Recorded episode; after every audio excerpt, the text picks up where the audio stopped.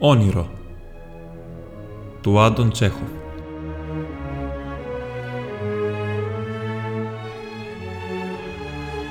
Τυχαίνει καμιά φορά ο χειμώνας, κακιωμένος λες με την ανθρώπινη ανεπάρκεια, να συμμαχεί με ένα σκληρό φθινόπορο και να δουλεύουν από κοινού.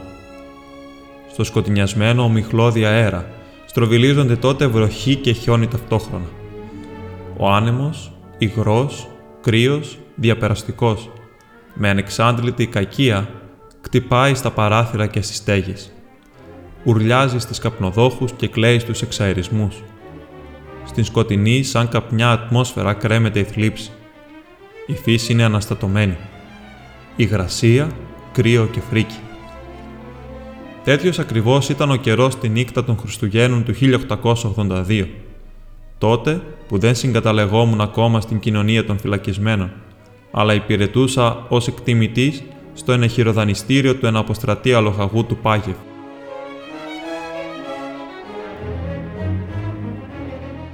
Η ώρα ήταν 12.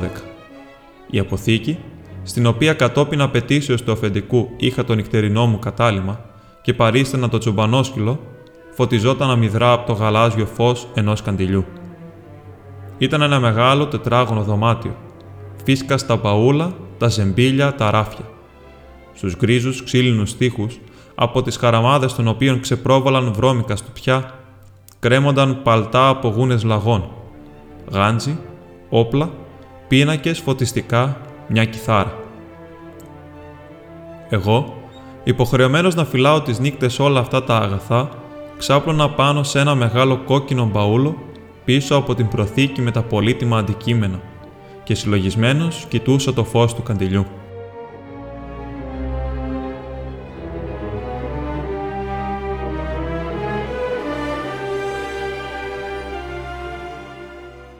Για κάποιον λόγο ένιωθα φόβο. Τα πράγματα που φυλάσσονται σε ενεχειροδανιστήρια είναι τρομακτικά. Τη νύχτα, στο αμυδρό φως του καντιλιού, μοιάζουν ζωντανά. Τώρα μάλιστα που έξω από το παράθυρο κλαψούριζε η βροχή και στο τζάκι και πάνω από τη στέγη λυπητερά αληκτούσε ο αέρας, μου φαινόταν πως άκουγα τους λυπητερούς τους ήχους. Πριν καταλήξουν εδώ, έπρεπε να περάσουν από τα χέρια του εκτιμητή, δηλαδή από τα δικά μου. Γι' αυτό και ήξερα τα πάντα για το καθένα από αυτά.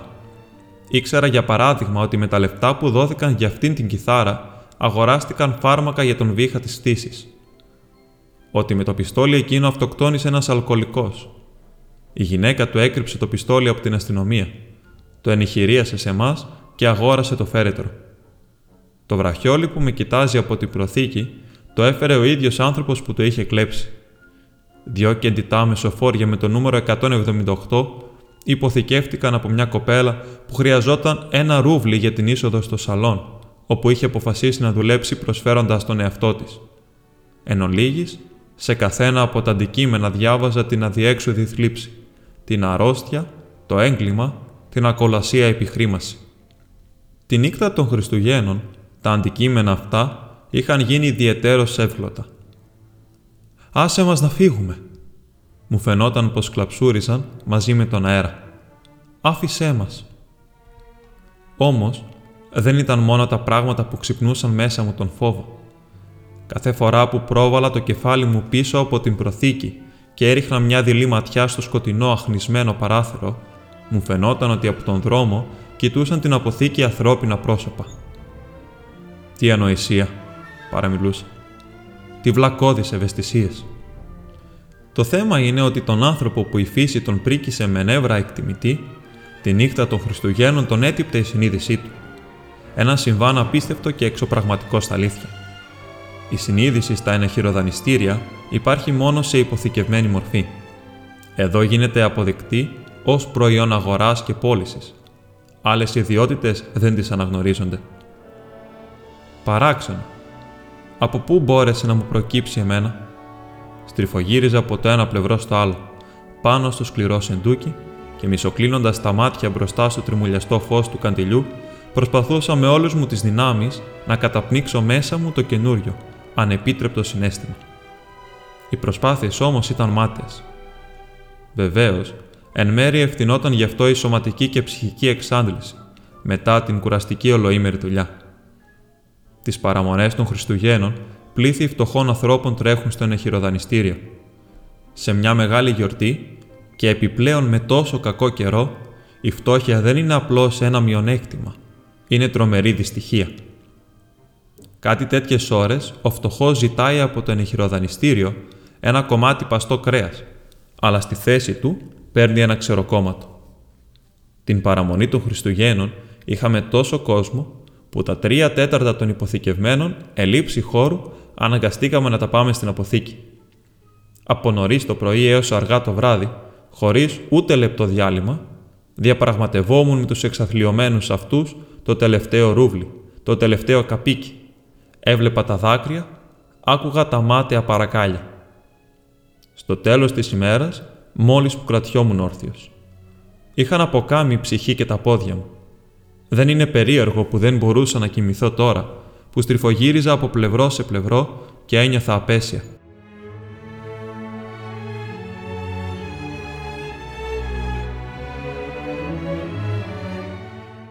Κάποιος χτύπησε δειλά την πόρτα. Κατόπιν άκουσα τη φωνή του αφεντικού μου.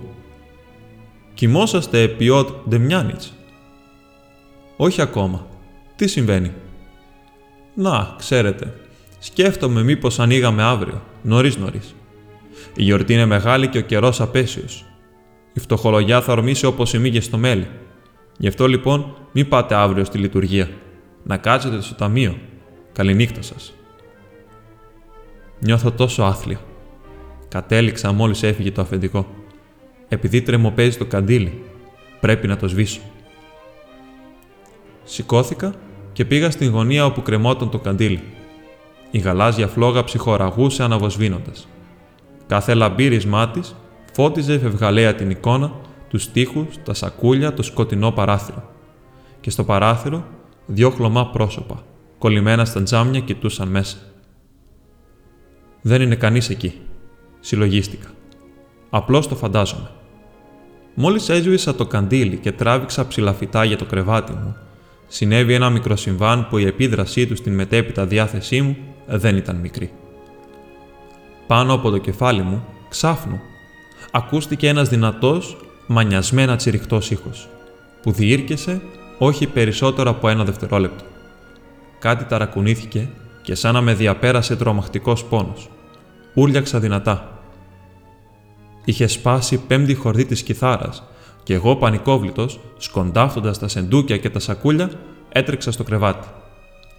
Έχωσα το κεφάλι κάτω από το μαξιλάρι και αναπνέοντας με δυσκολία, κοκαλωμένος από τον φόβο, άρχισα να φουγκράζομαι. «Άφησέ μας να φύγουμε», έκλαιγε ο άνεμος μαζί με τα αντικείμενα. «Χάριν της γιορτής άφησέ μας. Είσαι κι εσύ φτωχός, πρέπει να καταλάβεις. Ένιωσες κι εσύ την πείνα και το κρύο. Ελευθέρωσέ μας». «Ναι, ήμουν κι εγώ φτωχός και ήξερα τι θα πει κρύο και πείνα. Η φτώχεια με έσπρωξε να πάρω αυτήν την καταραμένη θέση του εκτιμητή. Η φτώχεια με έκανε για ένα κομμάτι ψωμί να περιφρονώ τον πόνο και τα δάκρυα. Αν δεν ήταν η φτώχεια, θα είχα άραγε το θάρρος να εκτιμώ σε χρήμα αυτό που αξίζουν η υγεία, η ζεστασιά, οι γιορτινές χαρές. Γιατί με κατακρίνει ο άνεμος, γιατί με κατατρώει η συνείδησή μου.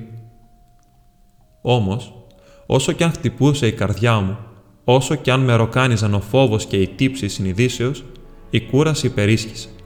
Αποκοιμήθηκα. Ο ύπνος ήταν ελαφρύς. Άκουσα και πάλι το αφεντικό να χτυπάει την πόρτα, τις καμπάνες για τον όρθρο. Άκουσα το βουητό του ανέμου και την βροχή που έπεφτε στην γη. Τα μάτια μου έμεναν κλειστά, αλλά έβλεπα τα πράγματα, την προθήκη, το σκοτεινό παράθυρο, την εικόνα. Τα αντικείμενα στριμώχνονταν γύρω μου και ανοιγοκλίνοντα τα μάτια τους, μου ζητούσαν να τα αφήσω να γυρίσουν σπίτια τους. Στην κιθάρα, τρίζοντας διαπεραστικά, έσπαγαν η μια μετά την άλλη οι χορδές. Έσπαγαν χωρίς τελειώμα. Από το παράθυρο κοιτούσαν φτωχοί, γριές, πόρνες, περιμένοντας πότε θα ανοίξει το μαγαζί για να τους επιστρέψω τα πράγματά τους. Μέσα στον ύπνο μου άκουσα κάτι να γριτσανίζει, κάτι σαν ποντίκι. Γριτσάνιζε για πολύ και μονότονα. Στριφογύρισα και κουλουριάστηκα γιατί ένιωσα δυνατό κρύο και υγρασία. Τραβώντας πάνω μου την κουβέρτα, άκουσα θρόισμα και ανθρώπινο ψήθυρο. Τι άσχημο όνειρο, σκεφτόμουν. Απέσιο, Να ξυπνούσα καλύτερα. Κάτι γυάλινο έπεσε και έσπασε. Πίσω από την προθήκη τρεμόπαιξε μια λάμψη και στο ταβάνι απλώθηκε ένα φως. «Μη χτυπάς, ακούστηκε ένας ψήθυρος. «Θα ξυπνήσεις αυτόν τον ηρώδη. Βγάλε τις μπότες σου». Κάποιος πλησίασε την προθήκη, με κοίταξε και άγγιξε την κλειδαριά.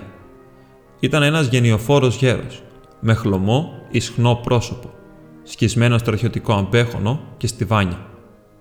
Τον πλησίασε ένας ψηλός, αδύνατος νεαρός, με υπερβολικά μακριά χέρια, ρηκτή που καμίσα και κοντό σκισμένο μπουφάν. Κάτι ψιθύρισαν μεταξύ τους και βάλθηκαν να παλεύουν με την προθήκη. «Μας ληστεύουν», άστραψε η σκέψη στο μυαλό μου. Αν και κοιμόμουν, θυμήθηκα πως κάτω από το μαξιλάρι μου βρισκόταν πάντα ένα πιστόλι. Το βρήκα και το έσφιξα στο χέρι μου. Στην προθήκη βρώτηξε το τζάμι. «Σιγότερα! Θα τον ξυπνήσεις και τότε θα χρειαστεί να τον καθαρίσουμε».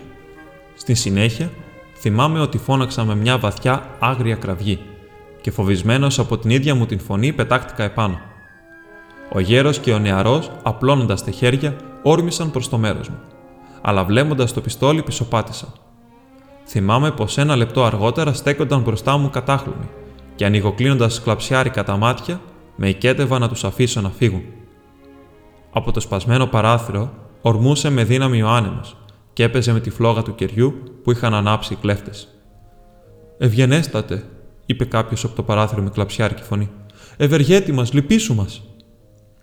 Κοίταξα έξω από το παράθυρο και είδα ένα γερασμένο γυναικείο πρόσωπο, χλωμό, κάτισχνο, μουσκεμένο από την βροχή.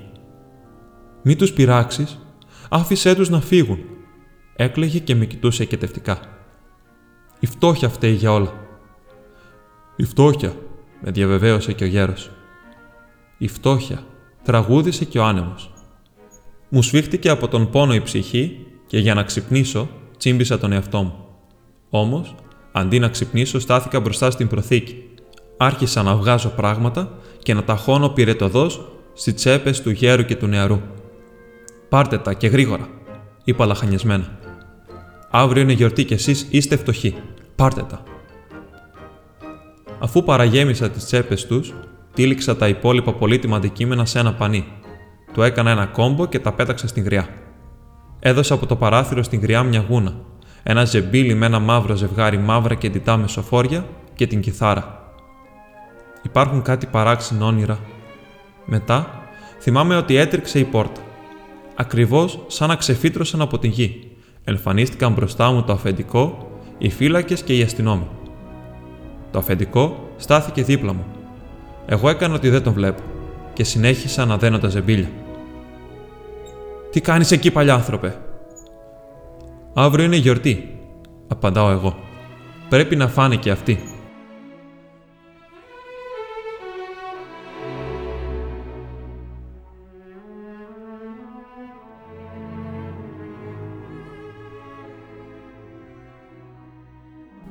Στο σημείο αυτό, η κουρτίνα πέφτει.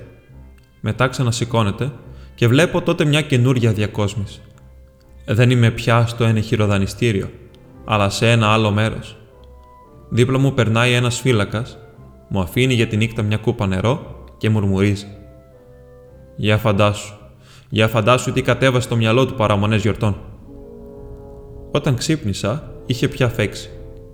Η βροχή δεν χτυπούσε στο παράθυρο και ο άνεμος δεν βούιζε. Στον τοίχο έπαιζε χαρούμενα ένας γιορτινός ήλιος. Ο πρώτος που μου ευχήθηκε για τη γιορτή ήταν ο αστυνόμος. Και καλώς ήρθες, πρόσθεσε. Ένα μήνα αργότερα με δίκασαν. Για ποιον λόγο; Εγώ διαβεβαίωνα τους δικαστές ότι εκείνο ήταν ένα όνειρο. Ότι δεν είναι δίκαιο να δικάεις έναν άνθρωπο για να τον εφιάλτη του. Κρίνετε και μόνοι σας. Πώς θα μπορούσα να δώσω τα ξένα πράγματα σε παλιανθρώπους και κλέφτες; Και πού ξανακούστηκε να δίνεις κάτι χωρίς να απαιτείς αντίτιμο; Το δικαστήριο όμως εξέλαβε το όνειρο για πραγματικότητα και με καταδίκασε. Τώρα είμαι στην φυλακή Μήπως θα μπορούσατε ευγενέστατα να πείτε κάτι σε κανέναν για μένα; Μα τον Θεό δεν φταίω.